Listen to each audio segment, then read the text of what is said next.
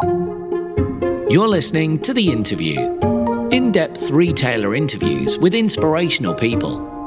The Retail Exchange is brought to you in association with Visual Thinking, inspiring retail performance. The popularity of the fashion resale market has exploded.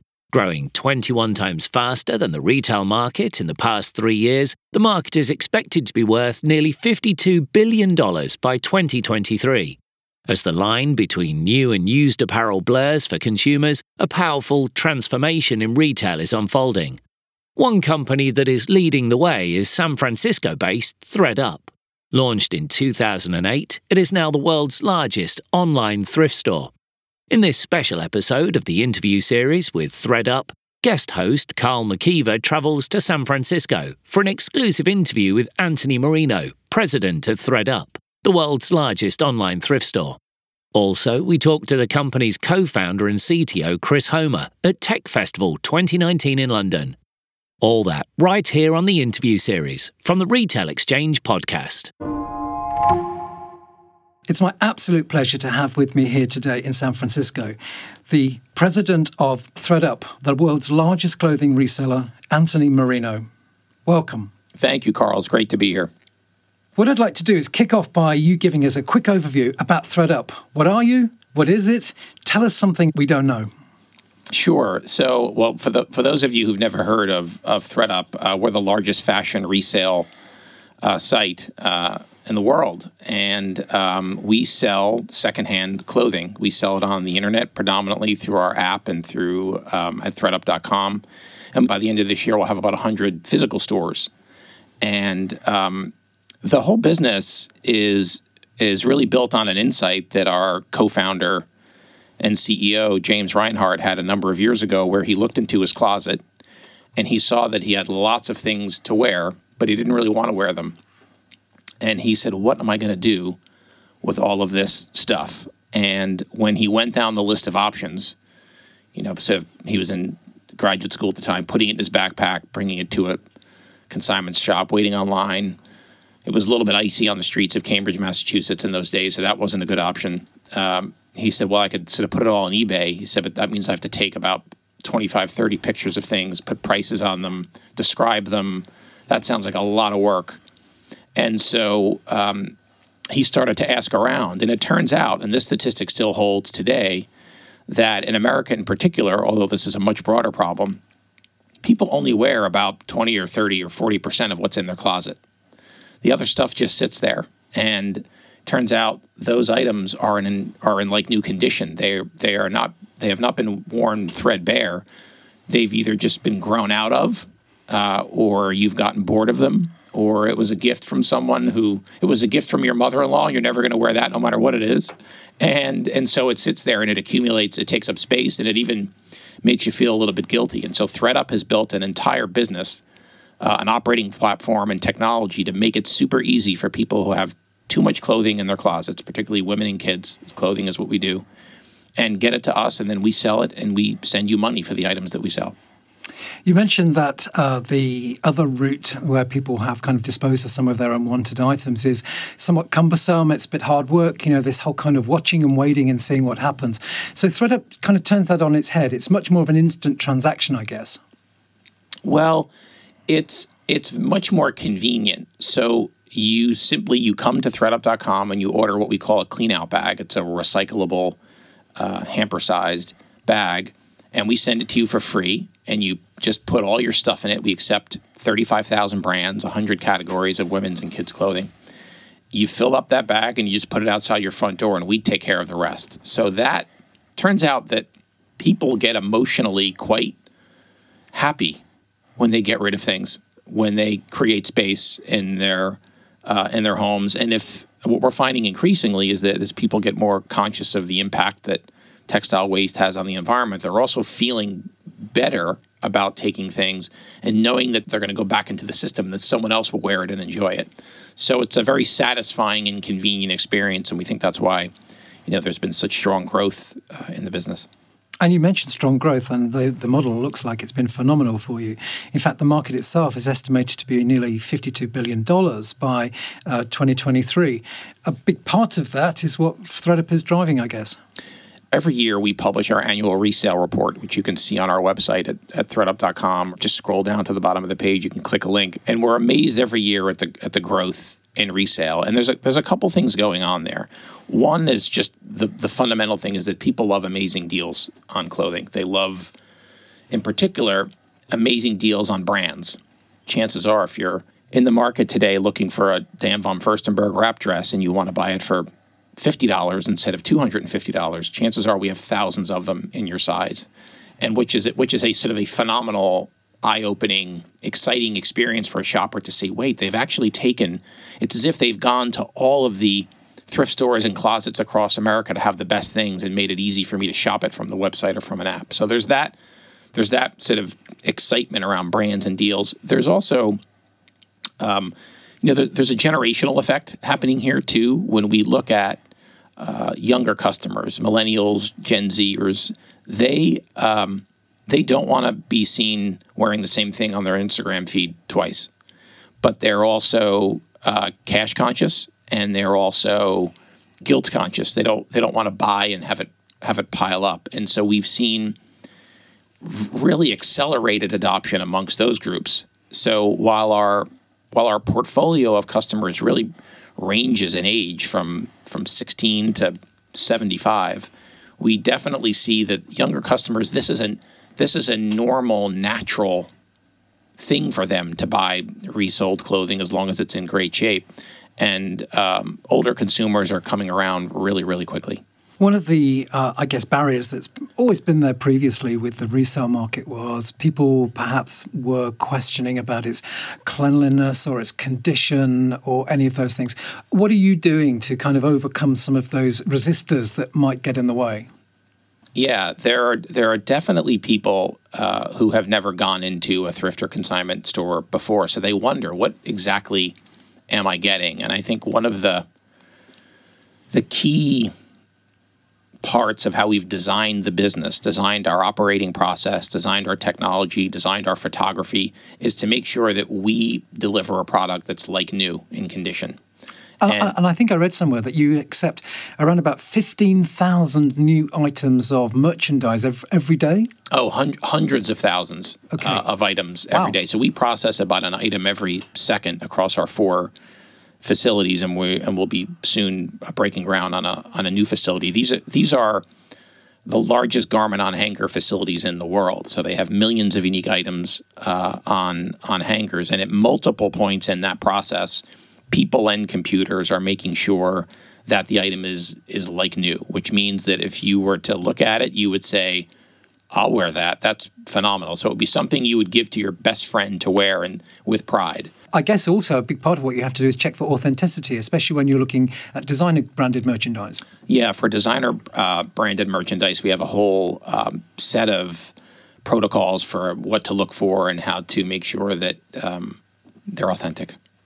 So you mentioned that within the kind of key customer groups that you've got, that there's kind of two big markets which are driving almost the participation. You've got the the younger customer who is keen, perhaps doesn't have some of the baggage around wearing resale stuff um, that other groups have, and then you've got the older, uh, the boomer generation, let's say, people who are perhaps more comfortable around the whole thing. They've they've been there, done that, and appreciate that actually there is value in in getting things second time around.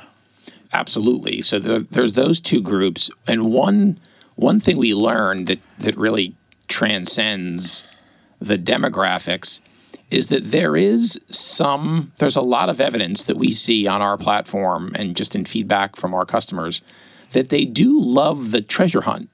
So they do love this idea of coming back every day in many cases and seeing what's new and if that that dream item they've been thinking about that Burberry coat that they saw new a year ago for two thousand dollars somewhere? Is there a chance it's on it's on ThredUp today? And that really is um, it's it's a form of entertainment. It's a form of uh, a way to sort of kill some time and to feel good about it too. So we see in uh, the revisit patterns of our customers and in their behavior that that they want to have fun when they shop. Shopping shouldn't be a chore. It should be something that you can feel good about from a from your the perspective of your wallet, from the perspective of the environment. And if it's fun to do, then we find that that's a very those three things are a very powerful combination in in expanding the market, independent of of demographics. And how many of the customers that you would serve are typically repeat shoppers? So, you know, not people who are just coming almost for the, the first time thrill of a bargain, but people who actually like the service, like what they, they, they get for their money, and are happy to become almost a regular shopper.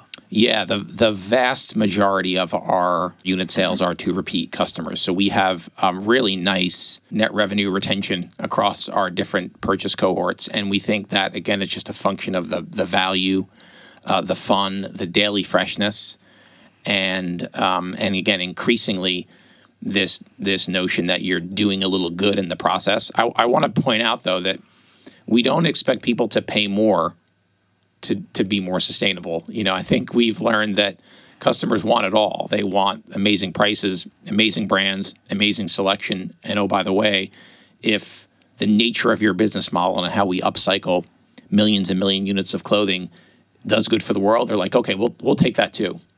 And how much of sustainability is really kind of in the consumer's head? Do you think when they're you know shopping online and they're looking at you versus a, an alternative? You know, is is the fact that you are in a circular economy here really you know part of the reason why they're buying from you? I think it really depends on on the customer. You know, I think there there are some customers who respond to our initial outreach uh, on a message that's tied to the broader impact of their purchase. And there are many who respond to J. Crew for fifteen dollars. So, but we we don't judge. You know, either way is fine. I think what we try to do, um, you know, we think about our relationship with our customers. It's, it's like every other relationship. It's you have the early days, you know, you have the the middle days. You get to know each other more over time. And I think what we emphasize as we think about segmenting our customers, how we talk about our assortment, our pricing, our value proposition, is to look, we, we want to hook you on whatever is most important to you initially. But over time, we want to underscore that you're doing good, you're doing the right thing, you're saving money, and that's how that's how I think we you know we build loyalty. You have to. There's some customers who want to learn more and want to know more. There's some who come and they say, "Hey, I know that that the textile and apparel industry is the second most polluting industry in the world. You don't, you don't need to tell me about that. I'm good. Others are like, wow, really? I had no idea. And if I'm looking at two items uh, and they're uh, two items I'm interested in and the pricing is comparable, if I can do some good in the process, it might it might help me to think of ThredUp first and think secondhand first. And actually, the phrase "think secondhand first is one we use a lot because that's as we think about how we design our products, uh, the type of customer experience that we want to deliver, either when you get your order or on the site, we want to make it so easy. We want to make it hit on what's important to you, such that you will say, you know what, I, there's there's a lot. I, I feel like browsing today, or I feel like shopping for something specific. Let me just check ThredUp first because it's sort of like if they have it, it's a great deal. It's the right thing to do. And if they don't have it, then I'll then I'll expand my search. We we use that principle to drive a lot of our thinking around uh, marketing and, and acquisition and the value proposition. And, and, and, looking at this kind of circular economy, within the data points that you would assign to every product, do you have evidence of products which are coming back once, twice, three, four times over over time? We do. So we do see some, you know, some repeat product coming through the system, and that's that's okay. I mean, we're we're we will um, we want to get a product uh, back into the market as long as it is in amazing shape and is and as long as it's a great deal. And you know another thing that I'll share is that we're finding too that sometimes just being really transparent with customers makes a makes a big difference. So if something does come in and it's missing a button, we also find that if we say, "Hey, it's missing a button," and maybe it's you know 50 cents a dollar two dollars less whatever it is the customer's like I'll, I'll, I'll take you know i'll take a moment and sew the button on. So what we're also finding as we gather more data but to date we've we will have upcycled nearly 100 million items. So we've got a quite a broad data set on um, on unique items and their attributes and, and pricing and how long those items sat on our site and how many customers interacted with them. It gives us a sense for um, being able to take a lot of unique items and understand what customers value about them. having having a missing button is not a bad thing to everyone. It's a good thing to a, to a lot of people. So we're trying to be transparent about that, and um, and again keep you know keep products in this circular economy just as long as they can. as we sit here, you're giving me great ideas for starting up a business about secondary buttons, and I really think there's a market here for someone. hey, there's a there's there's a you know there's a market for secondary everything. There really is. Yeah, and I think that's uh, what we're going to see in, in the future. And certainly, as I think more legislation comes in place, more companies are starting to recognise about needing to do the right thing, how procurement itself becomes a, a bigger headache for companies. Certainly, the resale market is set to grow. How do you see ThredUp um, being in that space? I mean, you're in a leading position now.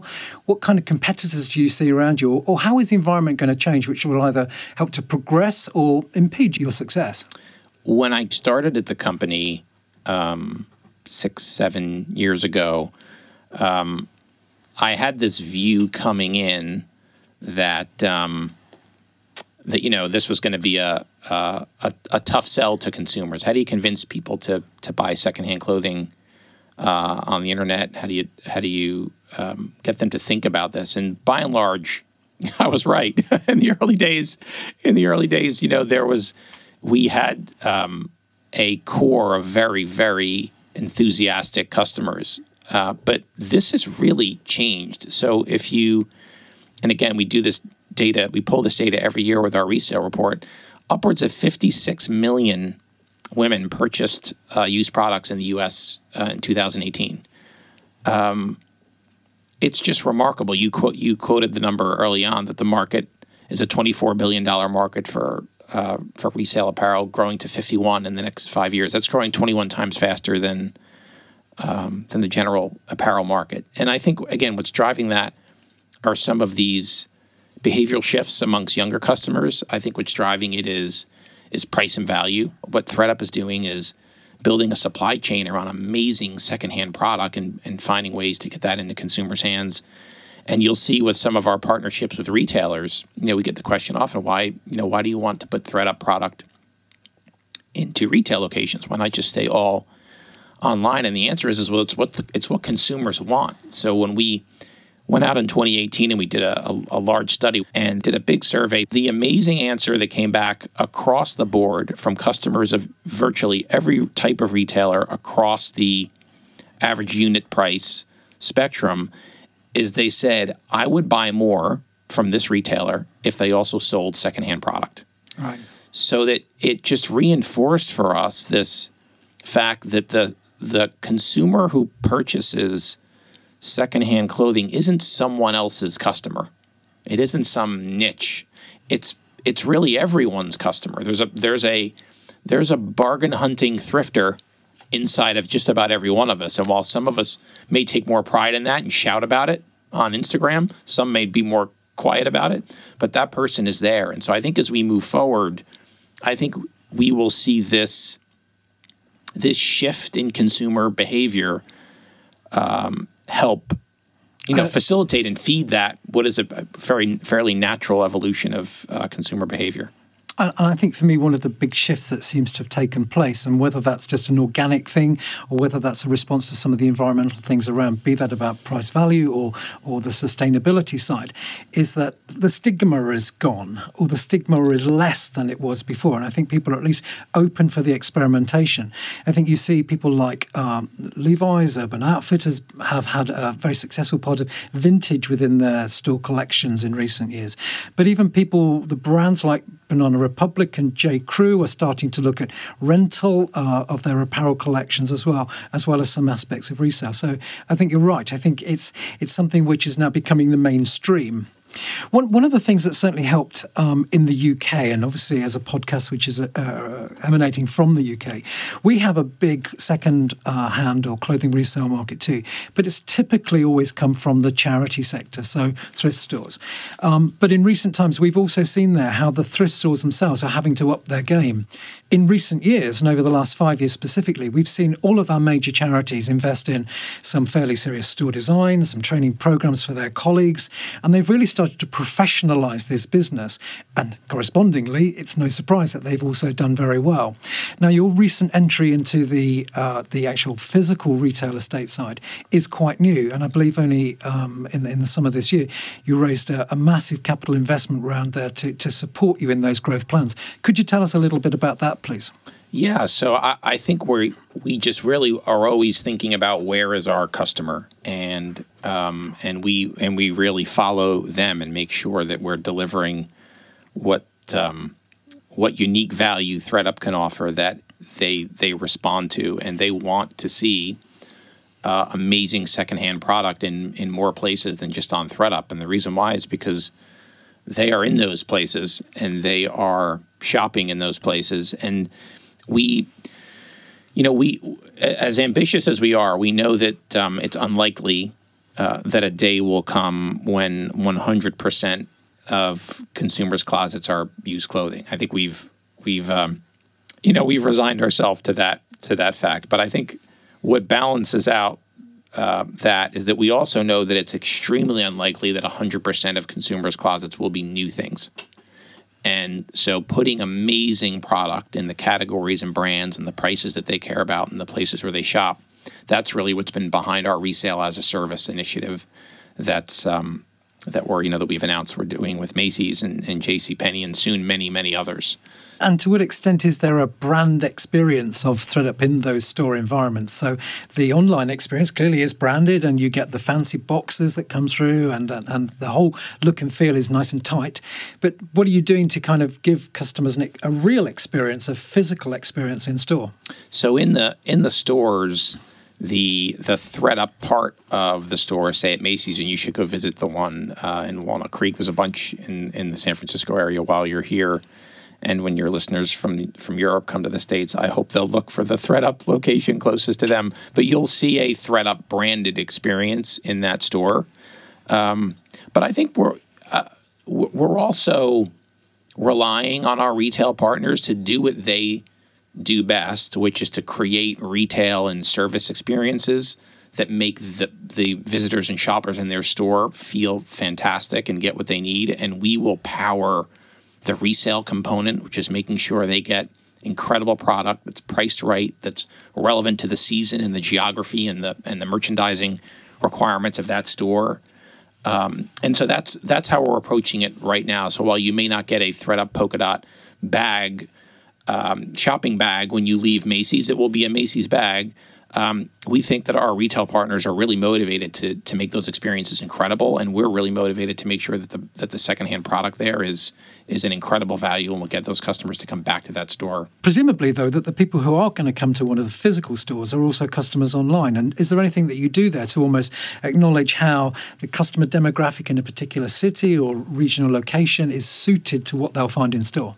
Yeah. So the the really cool thing about um, about the ecom side of the business is that we have you know a great amount of granularity and insight into uh, brands and patterns and all sorts of merchandising trending data given geographies. So we keep a close eye on that, and we um, we compare learnings with our retail partners, and we also co-market uh, to uh, our customers, um, and they co- co-market to their customers. And so we're sort of looking at how all this comes together, and uh, and so far it's been performing very, very well, and we'll, we'll, we're, we're gathering data every day. So, one of the questions I've got to ask is what is James doing with his shirts. So this whole thing started with the fact that your founder and CEO, Poor, yeah, um, he, he, couldn't find a place to uh, to change his shirts. So yeah. you're not you're not offering men's on the site right now.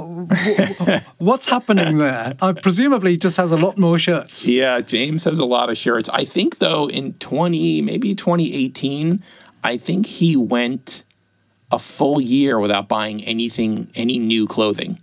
So, but I think he'll be the first to tell you that come the you know the January of the new year after he made that one year no new clothing pledge, I think there was a lot of pent up demand. I think he went on a bit of a, a bit of a shopping spree. But yeah, so so we get asked about men's all the time, and you know it's a market that we we continue to study. We we believe that the the the resale market for women's is is significantly larger And uh, so we we study it and we keep an eye on it, and we do have um, many customers who write in and say, "Hey, when are you when are you going to sell men's?" And so uh, we're keeping an eye on it. But clearly, you've made a strategic decision for now not to do men's. And are there any particular barriers there that you see that you know could affect you know kind of clearly there's a growth opportunity which is immediate in women's and kids, and that's what you're progressing. But hey, what's in it for the guys? Yeah, I know. But well, hey, uh, I I can I definitely empathize with that. So, yeah, you know there there are uh, for us you know a number of of adjustments we'd have to make. But look, when you're accepting um, you know, when you have millions of items a day coursing through our uh, our logistics network, our automated facilities, you know, accepting men's doesn't you know doesn't break the back of it. So it's it's always there as a um, as an as an add-on to the business, and uh, we'll just we'll just keep watching it. We're we're really really focused on serving our customers extraordinarily well, and um, you know, there probably will come a time when we'll when we'll consider men's, uh, you know, more more seriously. One of the things that the established store based clothing brands have recognized in recent years as they've increasingly moved into the e commerce space is the high cost of returns. Uh, not just the high cost of processing the returns, but actually, in many cases, that the returns that come back into their facilities are unwearable or unsellable. Um, how are you overcoming almost being a low carbon uh, footprint business from a manufacturing perspective, um, and not just actually then you know offsetting that with an awful lot of shipping and lorries and transportation around the country? Yeah. So so first off, let me say that ret- returns are. Um, you know, as, as any person in retail will tell you, is sort of a the the bane of their existence. You know, you you work hard to to achieve your sales, and then you sort of give them back. Um, we we've really, I think, worked very hard at managing uh, returns, and we've done it, frankly, through a lot of transparency with our with our customers. You know, um, we we we really try to con- to demonstrate for them that while some retailers may tell you that returns are free, their returns are not free. You know, you're paying for it somewhere. So we, we're really transparent with about customers who who return a lot and say, "Hey, we love that you love us, but you may be loving us too much. Can you can you help us out? You know, with all these returns." So so I think there's a lot um, that can be can be done there. I, I think as far as the the sort of apples to apples comparison on on logistics for returns, it's it's sort of a it, it's it's a universal problem, and so I think we um, try to keep returns down. We try to communicate with customers about their behavior. We try to give them more information about unique items through photography and attributing on the site, so they make the right choices. Um, and then and your returns right now, are they going point to point? So you deliver to the customer, and if the customer returns, they send it back to one of your facilities? Exactly. We handle our own returns. Because it's quite interesting, even in the last couple of weeks, Nordstrom have announced where they're uh, soon to be offering a return service for competitor brands. So you didn't necessarily buy it from Nordstrom, but they'll take back the return and process that return. I think this is a fascinating, fascinating development. I saw the, the same report. I, I think there's a lot to be learned about how that will perform, how it will change consumer behavior, getting people into stores. You see Kohl's doing this with Amazon returns. So look, what what I think is wonderful about it is that it's all about the consumer. You know, the consumer just wants the most convenient place, and if it isn't their post office. Uh, or a UPS store, having it uh, be a retailer where they're going to anyway could be good all around. It could be good for the logistics chain. It could be good for the costs of processing returns, and it could be good because it drives an incremental purchase. So, and I think uh, one of the things that's certainly been uh, an increasing anxiety for consumers, which have really taken to e-commerce, is the let's call it urban clutter and the frustrations that it creates. You know, there are so many delivery vehicles, there are so many time slots, there are so many missed uh, appointments. Um, you know, we're all used to having the card on the mat that says, you know, it's it's with your neighbour, and your neighbour is is similarly not got your parcel parcel. Yeah. So I guess um, this whole kind of last mile fulfillment is is really the holy grail that I think everybody is now looking for, and that's why I think uh, possibly something uh, uh, Nordstrom are looking at is how by aggregating um, returns together, operating almost a centralized facility, actually there's benefits for everyone. It's low cost, it's high efficiency, and there's benefits for the consumer. Yeah, we, we think it's fascinating. There's also a business here in, in the States called Happy Returns that uh, is a who we're um, we're friendly with. We don't we don't use their service, but we're we're friendly with them because we really admire what they're doing, and they're doing exactly what you said. They're not a retailer, but they're partnering with retailers to bundle returns, and I think it's a it's a really exciting um, it's a really exciting problem they're solving that consumers will love.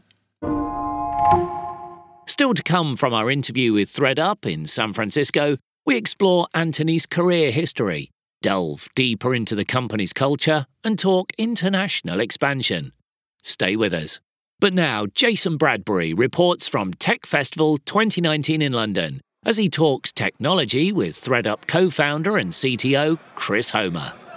Chris Homer, co founder and CTO um, at ThredUp. I've been really looking forward to this chat.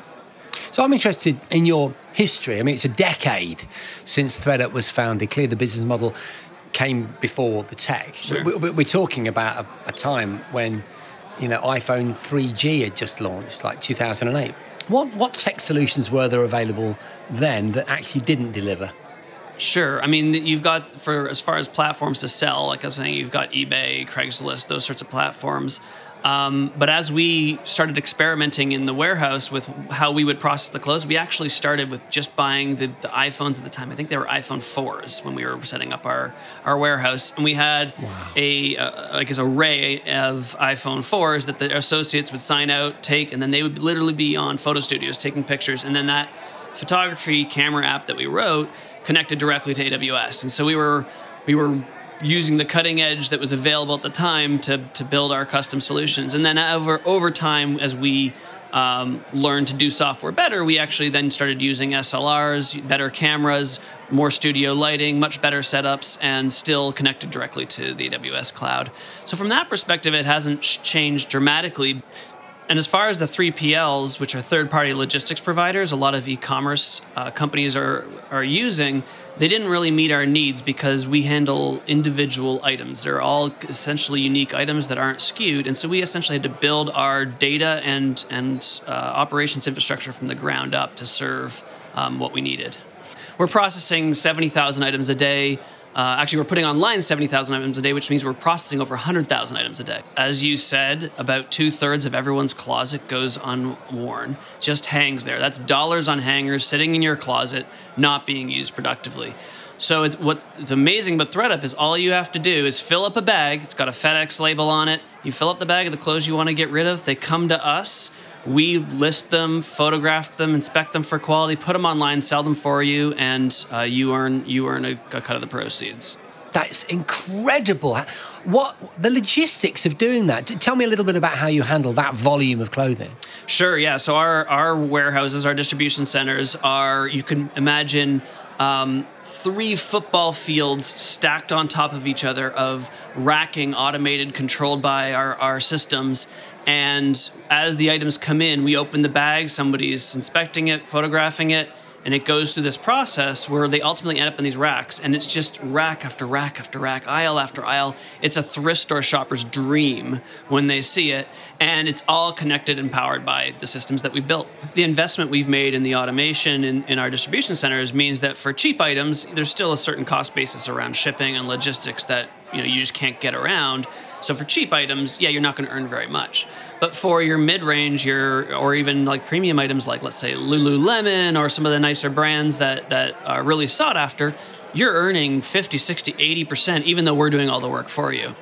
I'm interested to know how you use automation. What sort of robotics do you use? What it's not all done by people, right? It's it's a mix. When we started out, it was very manual, all done by by our associates in the distribution centers. Um, and then over time, we've we've tried to eliminate as much motion and, and waste in that process, so that the people are doing the value add steps. And over time, we can imagine um, our algorithms taking more and more off their hands.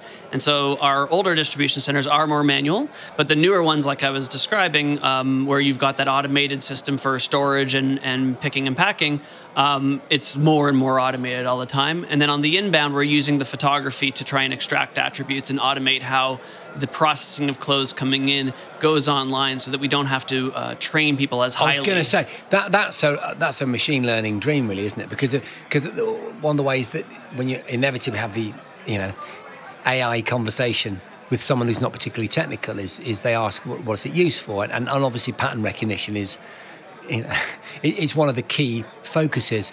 I would imagine that your business lends itself really well to that. For sure. And we, we use it everywhere from extracting those attributes to how we price items to the demand we're seeing from, from people on the site. And then that goes into our pricing system to determine what level price we recommend for the supplier. And then the supplier can change it if they'd like. So you've built it from the ground up. How are you, how, how are you fixed for, for AI and, and, and blockchain? Sure. From an AI perspective, um, we have a vast data lake that we've built up over over the years, and the, the, the pace that we're processing new items and that customers are coming, browsing, interacting with those items, and ultimately purchasing those items means that there's machine learning essentially powering every step from the suppliers that we target to try and attract to the platform to get better and better goods available for, for buyers, to which items that we accept uh, with which attributes and based on the photography, to extracting the attributes from the photos, to how we price them.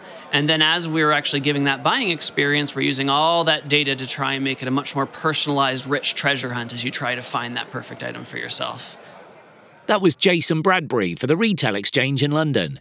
Now back to San Francisco and our interview with ThredUp President Anthony Marino and guest host Karl McKeever. So you joined ThredUp um, around about seven years ago. That's right. And I think you came from a, uh, a, a very interesting brand, um, part of the Virgin Group. That's right. What did you bring with you from Virgin? Yeah, Virgin, I loved my experience at Virgin. I was there almost seven years as well. And there's actually more in common with um, my experience at Virgin and with coming to ThredUp than might be immediately clear on the surface. So when I first learned about ThredUp, it occurred to me that it was in some ways right out of the Virgin playbook in that it it was a business that was reinventing a category that had sort of been left for dead I'm guessing Richard Branson really was the original disruptor in many ways, wasn't he? Well, he was. He's certainly was a big inspiration for for me, and and so Virgin had you know identified industries that consumers love to hate: airlines, telecom, the train system in the UK. The list goes on and on and on, and had come up with ways to both re-engineer the unit economics from the bottom up to make to achieve profits, but also redesign the consumer experience to invest dollars where consumers found the most value. And so, um, and had, you know, and Virgin has had great success being a, um, you know, shaking up, as Richard likes to say, uh, a bunch of industries and and also sort of changing things for the better. And so when I when I first learned about ThredUp was uh, I looked at a business, secondhand clothing, which on the surface certainly didn't have sex appeal at the time. But boy, did it have the makings of um, a business who, if you could, if you could take resale, scale it so, such that the friction points in the consumer experience around quality and selection and price and things like returns, and you were able to to build an operating and a technology platform to create that incredible experience, you really could reshape the way people think about secondhand. And so after seven years at Virgin, looking at that opportunity at uh, at ThredUp, for me, it was a very natural uh, next step and an, and an extraordinary opportunity that I'm that I'm grateful for. I think one of the things that people would say about the Virgin Group um, companies and, and how they've innovated within each of their markets is that it's all about the customer and looking for ways to both add value, but importantly, to add joy into whatever is the experience. Um, how do you do that at ThredUp? Um, you know, it's so funny that you use the word joy because we were actually talking about the word joy um, this morning. You know, I, I think that every business, you know, communicates with with customers in its own way. You know, some some businesses are are serious by nature, and others are more are more playful and and fun. And I think that um, one of the things I did learn at Virgin is that um, oftentimes in businesses you focus on the big gestures, um, big, expensive, hard things you do that make an impact on um, how the customer interacts with your product. Um, in an airline, that might be you know, investing a lot in fancy seats. Uh, but there's also small gestures too, and I I think one of the things we found at ThredUp and something that I learned at, at Virgin is that paying attention to to small things along the way. Um, and I'll give an example of a small thing. You know, if you get your you know your printed receipt in the package, you know, when you get your order, um, if there's something on there that just isn't totally what you expect, you know, if it's a little note or a little quote or a bit of inspiration, and we we actually do this in um, in our orders where we include a small kind of like an inspirational book, it has an enormous impact. Those are the things that people talk about and remember. And so I think when you think about joy, if joy is your goal, you really have to be really rigorous and, and granular about every part of the experience. And sometimes you don't have have to overinvest in the really big, big stuff. It's the little things that the customer notices that they say, huh, somebody's paying attention back there. Mm-hmm. And I think in the marketing that you do on the website and the certainly things I've seen, you you try to communicate this. Uh, uh, it's a fun, it's easy, it's relaxed, it's a it's a it's a playful um, uh, culture um, within ThredUp.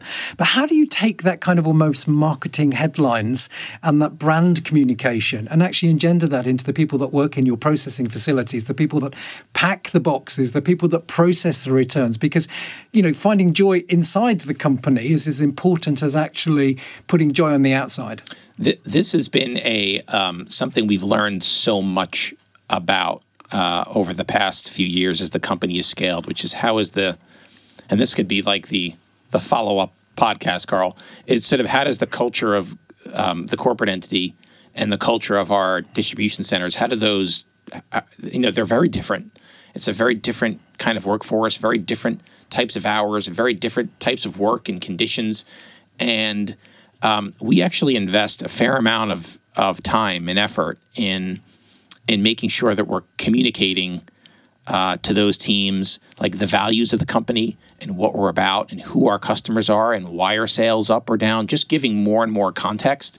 And I and I wish I had a um, a more uh, a more nuanced answer, but it's it's our leadership in those facilities that drives it more than any handbook or binder or poster that we could produce. It is it is the difference. We have one uh, head of one of our facilities who every morning makes sure that when he comes in, he visits, he walks through the facility, and he makes eye contact and a handshake with every single person in that facility. So back to back to the small gestures. I think that leadership matters. You know, whether it's in a corporate environment, whether it's in our our distribution centers, the communication matters. And I think the reason why sometimes those things, some companies maybe get it wrong. It's not that they're trying to get it wrong. It's just that it takes energy. Sure. And it takes and it takes focus, and someone has to do it. And so having that leadership makes all the difference. One of the things I've often enjoyed myself from shopping online is is kind of almost the, the the different type of experience you get when the parcel arrives. So there are some companies that invest uh, time and effort in getting a third party logistics partner who's the right person. So the box arrives intact, it looks good, it's sharp, it's clean. You open it and it's nicely packaged. How did ThredUp deal with this when you are processing so many parcels and making so many deliveries a day? How do you keep the consistency of quality? Well, we, we actually think that the that the box opening experience is a really important part of the experience for us. So we still, you know, every order is still hand wrapped in green polka dot tissue paper, and there's a there's a sticker that's placed on top, and we we keep doing it because customers keep responding positively to it. As far as the you know the the consistency of it. All the all the credit there goes to our uh, to our distribution center leadership and, and teams who who who pay attention. You know, who put a little love into every into every box. and, I think uh, for me, the reason I take so much interest in it, I, I can I can count so many times where I'm actually in the line at a physical retail store. You're waiting patiently just to spend your money. You have your items in hand, and then you get to the front of the line and you meet somebody who is disinterested in you. You possibly don't even get an acknowledgement, a please or a thank you. They stuff the items in a bag. You know, you actually feel pretty shabby yourself at the end of that, thinking, why did I give my money to this company? For me, a lot of stores seem to have forgotten the basics, but I'd love to know what you think. So I grew up uh, in New Jersey, in suburban New Jersey, and I I grew up going to Willowbrook Mall, you know, which was a it's exactly what it sounds like. It was a big mall. There was a it's a Macy's there now, where I think there's actually, and this sort of blows my mind. There's a ThredUp store in that Macy's at Willowbrook Mall where I grew up going as a kid, and but before that it was. Uh, it was Bamberger's, you know, it was one of the U.S. department stores that I think Macy's had acquired, and before that, it was something else. And uh, I have to admit that I have a fair amount of nostalgia for those experiences of going into those places. And I remember going when my mom would go to the makeup counter. The the ladies behind the makeup counter would would, would chat with me. You know, just a little guy, and um, and one of the things we think about a bunch at ThredUp, actually recently too, we thought we were sort of on this theme a couple years ago, is how do you create any sense of that that warmth and nostalgia that you get when you go into a retail environment? And I think look, some of the most successful retailers now are ones who have who've, who've done that with with different kinds of experiences. Um, I, would frankly like ThredUp to figure that out. I, would like us to figure out a way to. Um, it's hard to make a memory, you know, and you make a memory as a kid by going to that mall, you know, every week with your mom or every you know once a month, and so I think figuring out ways to bring a social element to the shopping experience to to to find small gestures gestures that sort of show you care. And I think look, I think it also surprising people every now and then um, in a good way is a really powerful thing. I mean, and it, sometimes it could be as simple as a phone call. Mm-hmm. If you're a customer who's made an order on ThredUp five times and you know, you get a phone call, assuming you know it's not at dinner time, and they say, "Hey, we just wanted to make sure is everything you made five orders with us. Are you really happy with us?" Maybe it's things like that. Mm-hmm. Uh, maybe not. You know, maybe they don't want. Maybe they don't want the phone to ring. You know, at their house. But there's probably um, there's a way, and I think the best retailers who have the benefit of physical retail. That's why I think physical retail will never go away. It will just evolve we've all seen both in Europe and especially in the USA, you know, not only the massive decline in malls, but, you know, wholesale closures of brands on, on a massive scale. Something bigger is going on here. It's not that customers don't like shopping, clearly they do, but they're just finding new ways to shop. But what I'm interested to know is, is saying, why something like ThredUp bucking the trend on that? yeah, you sell some great stuff and you sell it for a great price and you're offering great service. But I think there's something else that's going on in the consumer's mind that says, do you know what? We're just a little bit out of love with stores now. Yeah, I mean, look if you if you look at the data, you know what the data will show you is that if you ask customers, consumers, what's in their closet today, and what will be in their closet in five years, they they're they're very clear. You know um, where they're saying they're going to shop more and shop less. They're going to shop less at department stores. They're going to shop a bit less at fast fashion.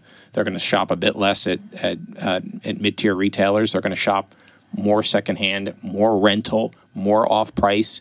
So there's a there's just a shift in the value equation so um, whereas before we've had pretty much a mono distribution model, uh, you know, it's been a kind of a retail or a wholesale scenario. Actually, we have many more opportunities and lots of possibilities to try and to flip in and out of. Infinitely more choices. I think what what you see, I think perhaps the difference between the innovators in retail and and maybe some of the traditional retailers who have to contend with their existing infrastructure. You know, so it's not that they're not coming up with great ideas; they have a big ship to turn so I think, but one of the biggest differences you're seeing is that consumers have a constantly evolving set of needs. They have a constantly evolving set of criteria uh, by which they use to make make choices. And I think it was Jeff Bezos who said in one of his shareholder letters, you know, customers are always sort of perfectly dissatisfied, even when they're satisfied.